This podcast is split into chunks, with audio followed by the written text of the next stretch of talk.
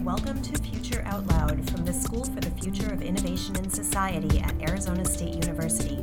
I'm Heather Ross. Together with Andrew Maynard, we bring you conversations with experts on and off campus where we think out loud about our collective future.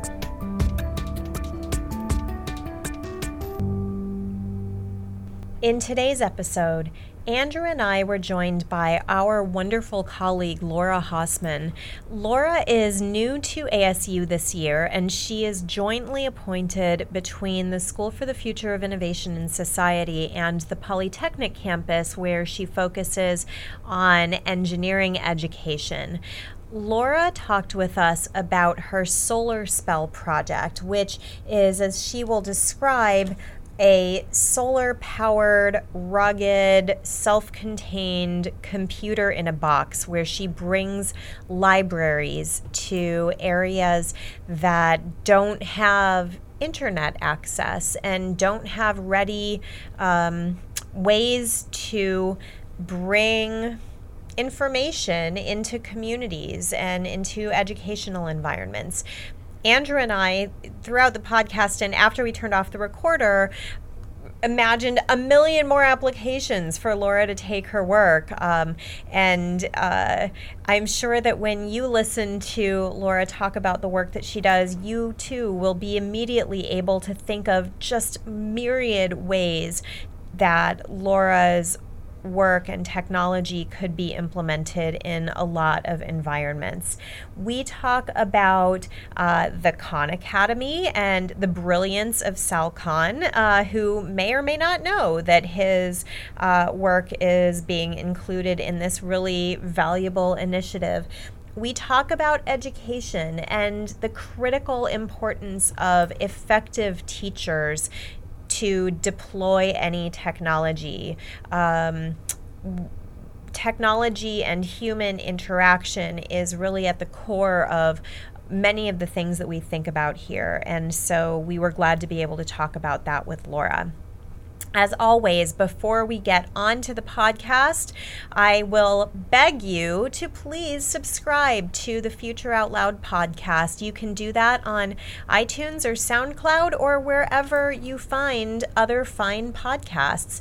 And while you're in those places, please feel free to rate us and maybe even leave a review if you are so moved please tell your friends about Future Out Loud. And we always like to know what you think. We have heard from a colleague that we didn't know about before in history of science and technology in Sweden, David Nilsson. Thank you very much for reaching out to us.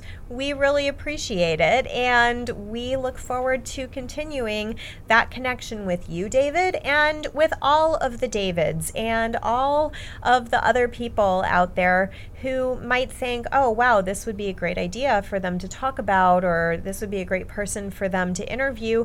And maybe you think that we don't want to hear from you, but that would be completely wrong. We absolutely want to hear from you uh, today, tomorrow, and right now. Thanks for listening. Hey, Laura. Hey, good morning. Thank you for having me. Andrew, Hi Heather. You have a cold. I have a cold, so I'm relegated to the corner. All right, so you're not going to sneeze or cough on us at all. I will Oh, today. try not to. All right, good. Well, Laura, thank you for joining us. It's a pleasure. I am so excited to hear what you've been working on. You have a, a library that you carry with you around the world. I do. In fact, I carried it with me today, but it doesn't really lend itself to the radio format. It has a Um, face for radio for sure. Right. It doesn't. It doesn't, um, But I will spare you the, the demo, even though you being in the room, it would be You fascinating. know, we can put but sound everyone effects who's in. It's- Listen- it's- yes, the snapping of the Right. waterproof box. um, What it is is a portable, ruggedized, offline solar digital library. Right. okay, so what do all those words mean? Uh huh. Yeah, portable. You can carry with you. Carry I it. challenged my students to come up with something that could fit into Peace Corps volunteers' backpacks. Right. There's the portable, Alright. so it can fit in your backpack. Okay. Portable, Nice. ruggedized, it's waterproof, everything in there has no moving parts. So there's technology in there, but it's all. Um, What So, do we so, call so that? Solid. everything that somebody in the Peace Corps will experience, the library has to be able to experience that. you as got well. it. Yes. Exactly. And not just for a week, but for a Right. couple of years. Okay. Okay. Right. Wow. Okay. Right. portable, ruggedized, offline. So it looks, it simulates uh, online experience. You actually feel, I mean, you are surfing a website, so Right. it feels like you're online.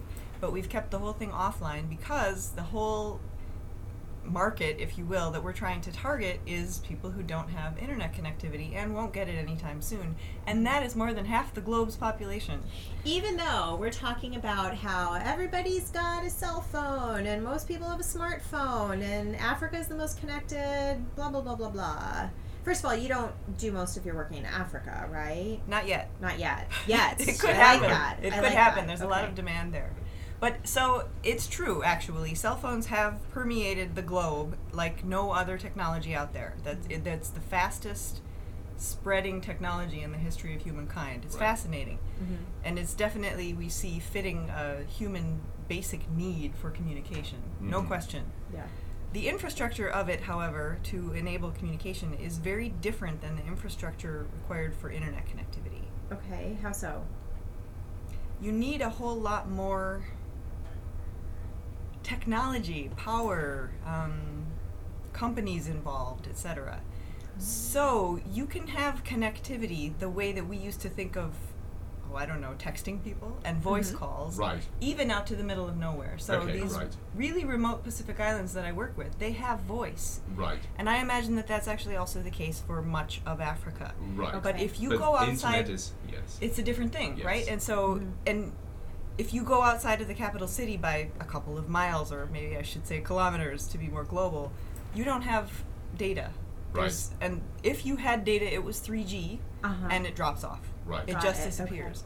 And so, but but let me take you back, although you know, to the fact that you don't have the data. Even if you lived in the capital city and have the data, it's expensive Right, for you, right. right? Mm-hmm. A comparative amount of your income goes to paying for connectivity. Uh So, what are you most likely to use the internet for if this is a scarce Mm-hmm. resource? And you might not be aware of all of the benefits, bounties, and goods that the internet has to provide. huh. Uh huh. Facebook. Right. Right. Facebook is the internet in most of the places Right, that I've right, gone right. to. So- and so it really it's a- serves exactly the same basic need purpose of allowing people to communicate right. Yes. with yes. loved ones in other places. But but Yeah. I'm also thinking that that if data access is expensive, Mm-hmm. you're seeing this increasing movement towards um, data-heavy content, so the videos, Yes. the, the photos. Yes. So then it becomes prohibitively expensive for a lot of people. yes. Um, far more so than if it was just text-based. Yes, and I'm positive that Google and Facebook are looking into figuring that one out. I know Facebook is looking at host or Google is looking at hosting um, server stations or Right. Oh uh, yes. Server farms or something. closer yeah. to the Right, so they can developing actually world get, users. get the stuff there. Yes, Yeah. but but your idea is to sort of take content that people want and put it in a self-contained box, effectively, so they have access to that, like an internet in your pocket. Exactly. Except I wouldn't necessarily say content that they want. I, Right. It's educational content, and we hope that it is content that they want, right? And we're Right. trying to make it, let's say, as entertaining and useful Right. as possible. Right. Uh, but it is it's all educational content it's all open access and so my feeling is that when the internet is expensive basically almost to the point where it's unlimited you're not going to find people searching for educational content Right. Right, unless right. it's almost unlimited So Right. you have to put algebra and Beowulf in a ruggedized box, Yes. right? you do But hopefully with a bit of Harry Potter in there as well. Oh, Exactly. obviously, Exactly. obviously. and lots and lots of videos which they're Right. thirsty for because it's too expensive to stream them in most Right, places yes. Okay. Okay. So you got the thing in your backpack. Mhm. Like, then what happens? So how we- do you get it? The stuff. Oh, okay. I- I was thinking like human side. It's we have been partnering with the U.S. Peace Corps volunteers. Okay. They're volunteers across the Pacific, but really across the globe. Um, are stationed in schools for two years, with a mission of teaching English Okay. and using technology where possible and helping train teachers with whatever professionalization skills um, are deemed locally Mm-hmm. in demand. And so when I read that on the Peace Corps' website, I sort of had that V8 moment. Why didn't I see them as the perfect partner before? Mhm. Uh huh. Because training teachers has been the hardest part of what I do. If you've never used a library in your life, you don't have a mentality of checking the facts before you. Right. I won't say anything about common times checking the facts, but Wait, yes, um, which we, facts we, would you be we checking? do think that that would be a good idea, but also planning your lesson. I mean, do you go somewhere else for authoritative information, and how do you Yes. trust that information? Mm-hmm. So we're trying to build those skills as well. But if you just drop off technology, those skills don't get built. Right. So you need a, an interlocutor of sorts to help them get into the mindset of using a library. Yeah. Kids, it's different, but adults, I think that's the case. You've got to have that. And so, what really fascinates me about this is you're not only providing the, this sort of independent digital library, but you're actually doing it in a way which is cost effective as well. Yes. So, I'd love for you just to sort of describe the units that you've been building because they're really quite fascinating in terms of how you use different technologies. Yes, and they're quite affordable too. It was very important that we keep the price down. So this is a quote with free student and faculty labor, which is t- said tongue in cheek. Mm-hmm. Uh, but we can build them for about $175 Right. per Okay. unit, and it's a bring your own device model. Oh, So the okay. com- the micro-sized computer that's inside, all of the content is actually preloaded onto a micro SD card. Okay. Mhm. There's code on that micro SD card that tells the computer to start up and operate as a server. Mm-hmm. Uh huh. So it serves up all of the im- the library's Right. content over a Wi-Fi hotspot. Oh, right. Now, so you can have Oh. multiple connected You units got it. accessing Okay. the same material. Yes. So it's a bring your own device model. Mm. Interesting. Okay. Oh. And so since we do find those smartphones out to the Uh-huh. middle of nowhere even though there's no data, yes. we can take advantage of that. So I, Wow, I mean, it's okay. it, it's a library bomb. You can sort of Yes. drop one of these in a community, It's- and and everybody can Like, tap into that. yeah. Um, that Oh if only we resource. could find a little bit better. I know. Yes. yes. Yeah. We A call it the solar spell, but the library- library bomb is catchier. Right. Li- yeah, but oh, that yes, they're big problems. Oh, you're right, with yes. the library bomb. Yeah. But I love the I Yikes. love the image of sort of dropping in sort of knowledge Yes. into uh, Mm-hmm. Mhm. into communities. Yes. Yes. The that library. is the idea. So- parachute. And that's actually also potentially a shortcoming in terms of who has access to it, right? Right. Because kids in the poorest of villages aren't necessarily going to have access to the still smartphone, even got if it, their parents yes. have one, right? Oh, and okay. so, okay. um, so I have challenged my students this semester to build what I call the Solar Digital Library Lab until we come up with a better term for Mhm. it. Okay. But basically, it's a lab in a suitcase. So Mhm. it would be the solar panels, six, five or six tablets, um, a battery to store the power, and then the solar digital library. So you Okay. could just wheel it in on a in a pelican case with wheels on it. Right. Right. Uh, and how much content do you actually get on the micro SD card? Yes. We have over 10,000 items on there, and Okay. the content includes everything from climate change info, which the Peace Corps volunteers have been extremely grateful to get their hands on because Interesting. they Right. don't have any content or way to talk about that. But boy, are the people across the Pacific Islands experiencing it and not Yeah. necessarily knowing the science behind it. Yeah. Um, to math and science, we have all of the Khan Academy videos Oh, loaded. right. on Oh, cool. Okay. it. Um, Are, you- open are you access actually working with textbooks. the Khan Academy with that? So, No. I, so that would seem like a perfect partnership. Yeah. Okay. Right. Happy to pursue that. Yes. Uh, Sal Khan's a smart guy. Yes. Yes. So what else? Uh, We should send this, by the way, to Sal Khan.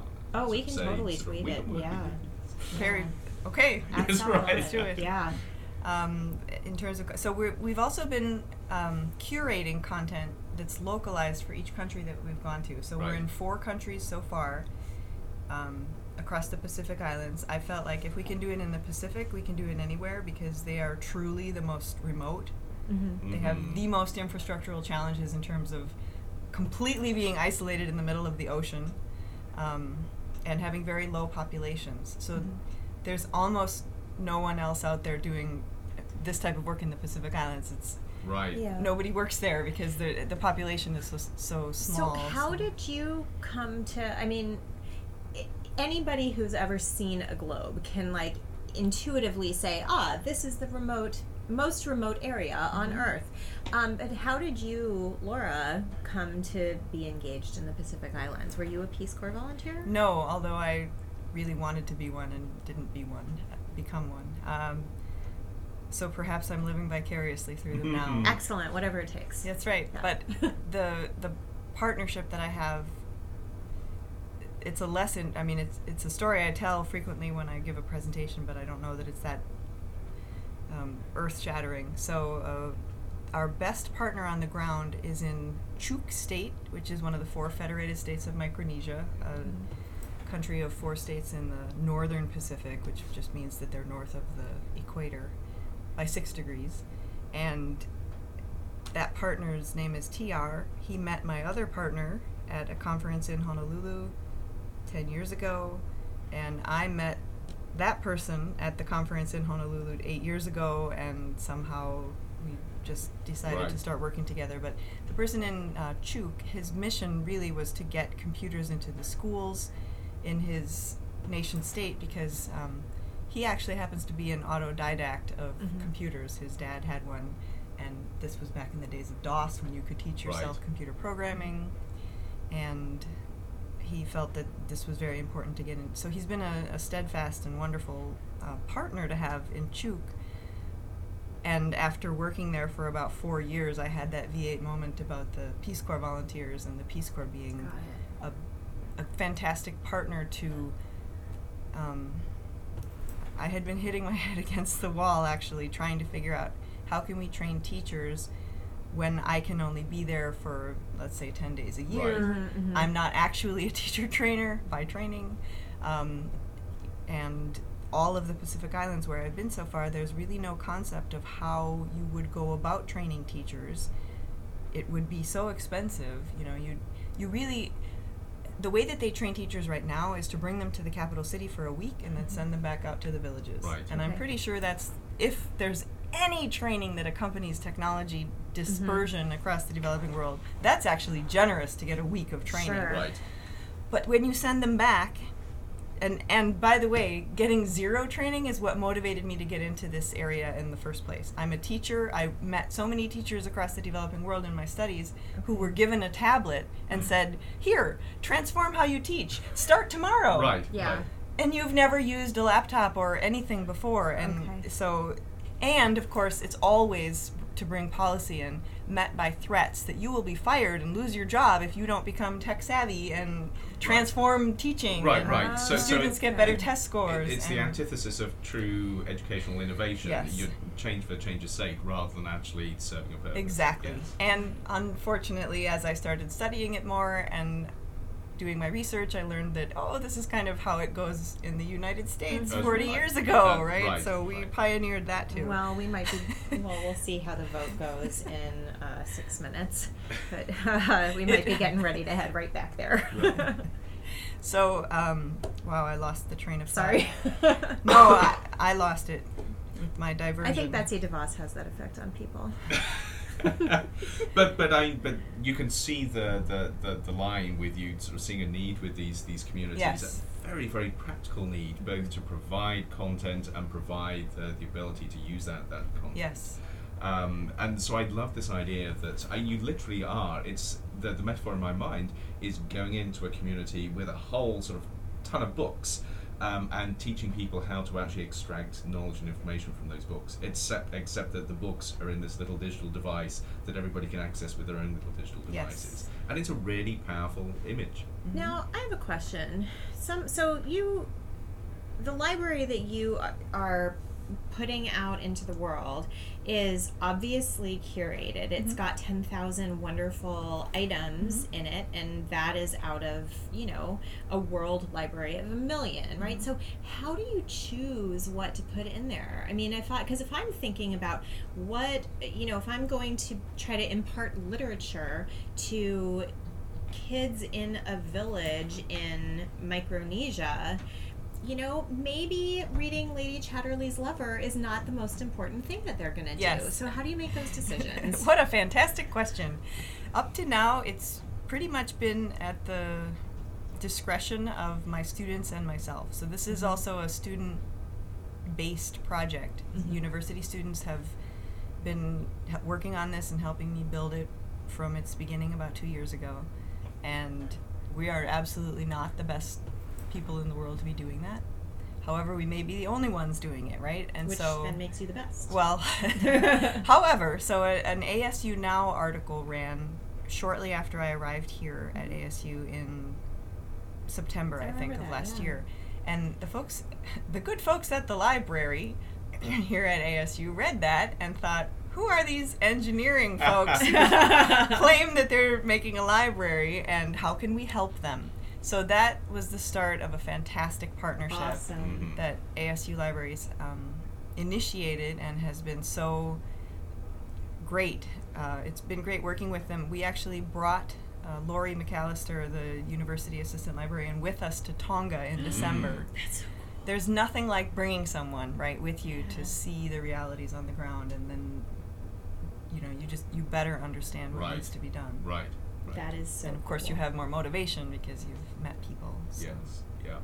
So I, I have a question about the technology itself. Um, so I, I'm really aware of when you go to communities like this, you need technology which is fit for purpose rather than falling into the trap of creating the thing that you want to see. Mm-hmm. Um, and so you've got this frisson between really basic, say, text based technologies, as opposed to all the wonderful things you could be doing with um, agents like um, Amazon's Alexa and, and other things Yes. how do you have the discipline to provide the communities with what they need and what they want rather than getting carried away with everything technology could do? Well, I every time I get a new group of students working on it, there's always that tension that arises because I work with a whole lot of engineering majors, and they, at the beginning of a project, frequently want to over-engineer Right. and Mhm. add in all of the things that could be. Right, right. If I can get them out to the field, they get over that pretty quickly. Right, Sure. right. So I was fortunate enough to bring five of them to Tonga, and they're all on board. So i- the the challenge then comes when meeting with, let's say, prospective donors or other people Mm. across campus who who see that and immediately, oh, I want to use it for that. Oh, can you add in this? Oh, what if you could connect to the internet and do this, that, or the other? And uh, maybe someday we can, but I keep repeating that this is really intended for novice users of the internet. Mm-hmm. Oh my goodness, I've trained teachers who have never used the internet before in setting up a an email account. And you that brings it very clear how quick hopefully when I tell this story to my students it also makes it very clear to them when I was in Haiti, we were trying to set up a room full of teachers with their very first email Mhm. account. Mm-hmm. They all wanted to use yahoo.fr. Okay, so we all surfed to that page, which was already painful.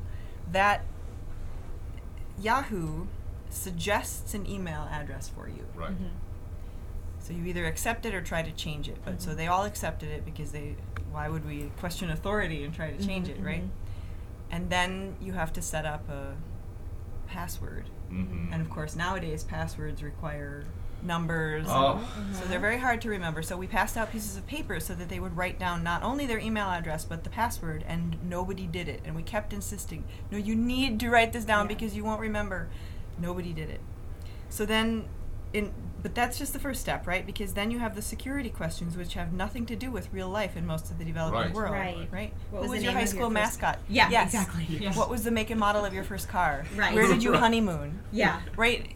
These people had no street names even. What was the Right. name of the street that you grew up on? Wasn't even relevant for them because there Right. there are no street names in your Very village, first world. right? Right. Yes. And then you have 3 of those. And then Yeah. so the only one thing that they could all agree on and worked for them was what was your favorite book because they all chose Bible. Great, great. but so we finally painfully made it through that, and then, uh, then you have the, what is it called? The thing at the end of the page that Google makes you show that you're not a robot, Oh, yeah, the, the- the captcha. captcha. Yeah, Captcha. Yes. yeah. and you have to enter a code Oh no. that I mean doesn't you can't even read it, and then you had to explain to them. And this is all being translated between English and Creole, by Right. the Yeah, way. it was so they're so none of them are ever going to use those accounts, you know. Right. And if you don't check your email every day, it fills up with so much spam that it's not even worth it. Right. And if you're on a dial-up slow s- internet Yeah. connection, deleting that spam is not even so. And how do you even begin to talk about like Nigerian princes, right? I mean, this is great. Yes, Look, my brother in yes. Nigeria Yeah. has four million dollars for me. So that is one reason why there are no password protections on the solar spell. There Right. are no Okay. um, you can't log in. It's just open, and so all of the information does need to be you know family friendly in every way, culturally relevant. And what else does it? So we constantly talk about how you can't pick up viruses because you're not actually going online. Right. And very importantly, kids who are using it don't, you know, click on that cute cat picture and suddenly Mm-hmm. find themselves on a pornography website, Right, right? right. So Right. it also protects It's in contained, other yes. ways. Yes. So. Yeah. So is it ju- it only sends information one way? It's Correct. not Um, bidirectional. Correct. Okay, and then do you customize it for every place that you're taking it? That's the dream. We custom Okay. we have customized it for the Pacific Islands, and so I to see. add in new Pacific Islands doesn't take that much. okay. However, um, when we go global, we are going to be needing Mm-hmm. to customize it, and so we're working with the library to come up with more of a template version of our website so Got that it it. can be more easily customizable. Okay. Yes. And so you have been doing this as part of an NSF project? How have Why you- no? This is completely and utterly on a shoestring budget. Mm. Excellent. That's how we like to do things. Um, so what like how how does one globalize then when one is working with a shoestring? I think that it would be really wonderful to uh, get a meeting with, let's say, the people who make decisions at the U.S. Peace Corps. Mhm. And so I've asked that of people that I've been meeting at ASU um, who are networkers. Mm-hmm. And I am going around and meeting people at ASU who are the networkers. So I very much hope to. But this seems so ripe for, for really heavy investment, whether that's investment in terms of networks or in terms Mm-hmm. of enabling students and, and development. Um, because the fruit are are so low hanging. When Yes. the way you describe it, the number of communities around the world that are hungry for information Yeah. that are just totally outside our sphere when it comes to access to the Mm-hmm. information we take for granted. Yeah, I mean, I'm just while we're talking, I'm like, I've got a list of like three or four more applications that this technology could be very useful. Well, for. my initial goal is to get one of these in the hands of every Peace Corps volunteer. Mm-hmm. Yes. around the world as soon as possible. Um, and I think that that is also low hanging fruit because Yes. we should be Mm-hmm. able, basically, even though all of the Peace Corps volunteers learn their local language, Mhm. my impression is most of them do training that's in English. And, Sure. and teaching English, yes, it's a very American thing to do, but in point of fact, you actually need it to read, oh, I don't know, 90% of what's on the internet, Right. as well Yeah. as go into, you know, professional fields, etc. Um, so there are actually a lot of good reasons for people to learn English these days. It's Mhm. the lingua franca, etc. So, um, so that is we do need to add local content, and I'm on board with that. And it is the hardest part, but I also am happy to believe that there is a good reason for people to be learning English. Um, so they are my f- Peace Corps is my first goal to scale this because they've been out in the field doing what they're doing Mm-hmm. since 1962, I think, and they have people already. Mhm. They are successful at what they're doing. That is the best time to introduce technology is when people are already successful at what they're doing, Yep.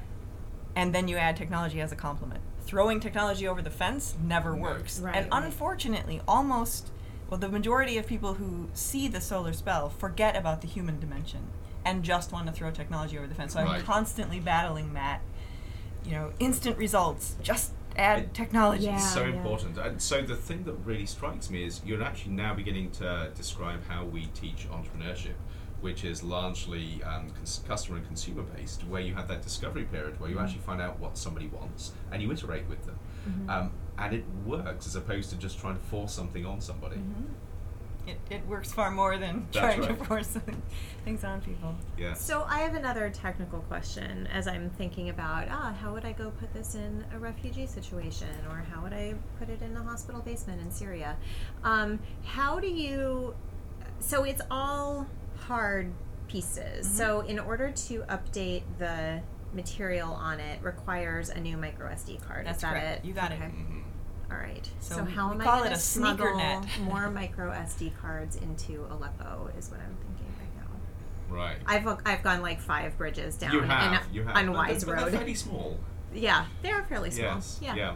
But it, but that raises a really interesting question because the obvious technical solution is to put a little Wi-Fi module in so you can wirelessly update, but, But then, then- you're immediately compromised. Yeah, Yes. you just invited Pandora to your party. That That's see right. that Yeah. that's it. Yes, yes. So I, I think sort of keeping this isolated actually makes an awful lot of sense. Yeah. And I'm glad that you got to that uh, conclusion before I even had to tell my pornography story. So when I tell the pornography story, the Peace Corps volunteers always get it. Like, oh, Mm-hmm. yes, if somebody added anything bad to the library, I mean, that's the worst of the worst that could be added, I think, Mm-hmm. Right. in their view. But even anything that would be considered, you know, culturally not yeah. You, you Wonderful. undermine the whole. Yes, Yeah. Right. exactly. And Yes. everything they've been working to, you know, assimilate into the culture and yes, Yes, for yeah. years. Yeah. So But so we're, we're looking at, at certain communities with this at the moment, especially through the Peace Corps. But I can imagine many other communities Mm-hmm. Yes. that would s- be able to take advantage of something like Yes. this. How far is your thinking extending at the moment? Are you being disciplined enough just to look at the the, the challenge in front of you? Well, the thing that still is an obstacle to me from world domination, right, Mm-hmm. or getting this out to absolutely every school out there that doesn't have Mm-hmm. internet Mhm. connectivity is that teacher disconnect, right? Yes. If you don't have quality, if you don't have good teaching already, Mm-hmm. you know, is technology the right answer? And 99 times out of 100, it isn't. Right. so there does need to be a human component that accompanies this not necessarily everywhere i mean there can be great teachers and people who are familiar with using a library etc anywhere you go but frequently chances are they're not there and Right. so Mhm. how do we get a person there and how do i convince funders or whatever that it's not just the technology this is actually technology always needs to be used by human beings Right. That's right. Yep, Right. that's a, exactly right. Right, and certainly I know there's anecdotal evidence there. I'm assuming there's also research that indicates that the teacher is by far the most important Yes. part of this. Yes. And that if they can use the technology well, that's great. But if they can't use the technology well, it's not great at all. Right. It's worse. Yeah, that's yes. right, Throwing yes. technology at the problem always makes it worse. Yes. So, you know, I guess w- one of the questions is how do you create the evidence to support this hypothesis, right? How do you science this? And you know, you have to you have to do a study.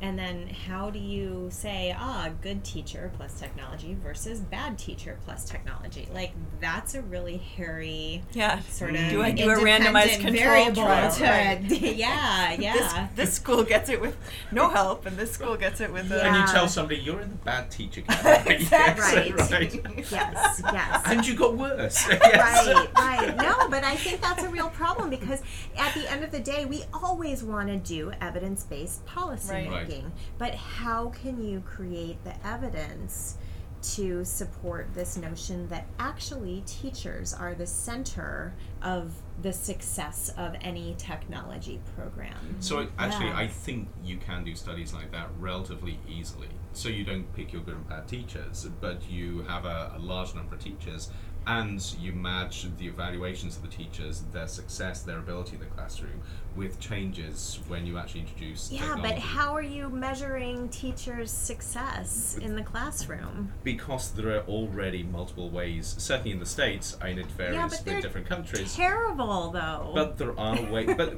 they well, mate, they are terrible. But there are ways in which you can do it. I guess you Um, can and at so least you've got to make start with apples some to apples, benchmarks. right? Yes. Yeah, Yes. you can measure the same stuff at least across people and know that e- even if it maybe it's a terrible measuring measurement tool, but at, you know Right. at least you can start to differentiate. or if you maybe. wanted to, you could come up with uh, another tool, another method of actually measuring ability or success. But the reality is, you take a hundred teachers, you're going to have some variability in, in course. Mm-hmm. how successful, how able they are, and then you begin to develop your database. yeah.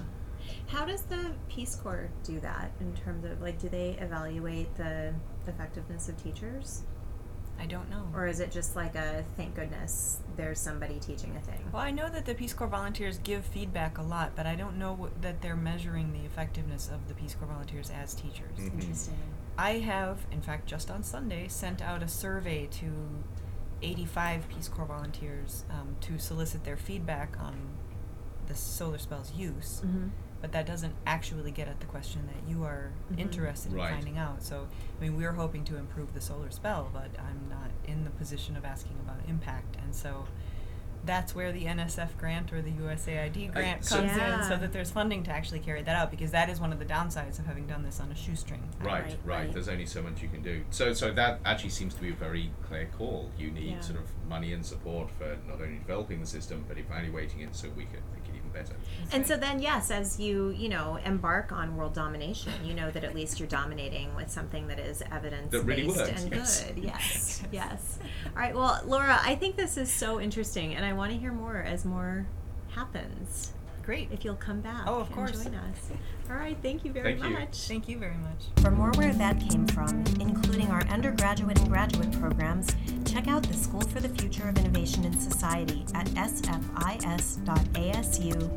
E Future Out Loud is produced with the support of the School for the Future of Innovation in Society and the Risk Innovation Lab at Arizona State University. Mark Van Hare created our music. Ana Lopez is our production assistant. Please subscribe to Future Out Loud on iTunes or wherever you get your podcasts. Please tell your friends and let us know what you think on Facebook and Twitter at Future Out Loud.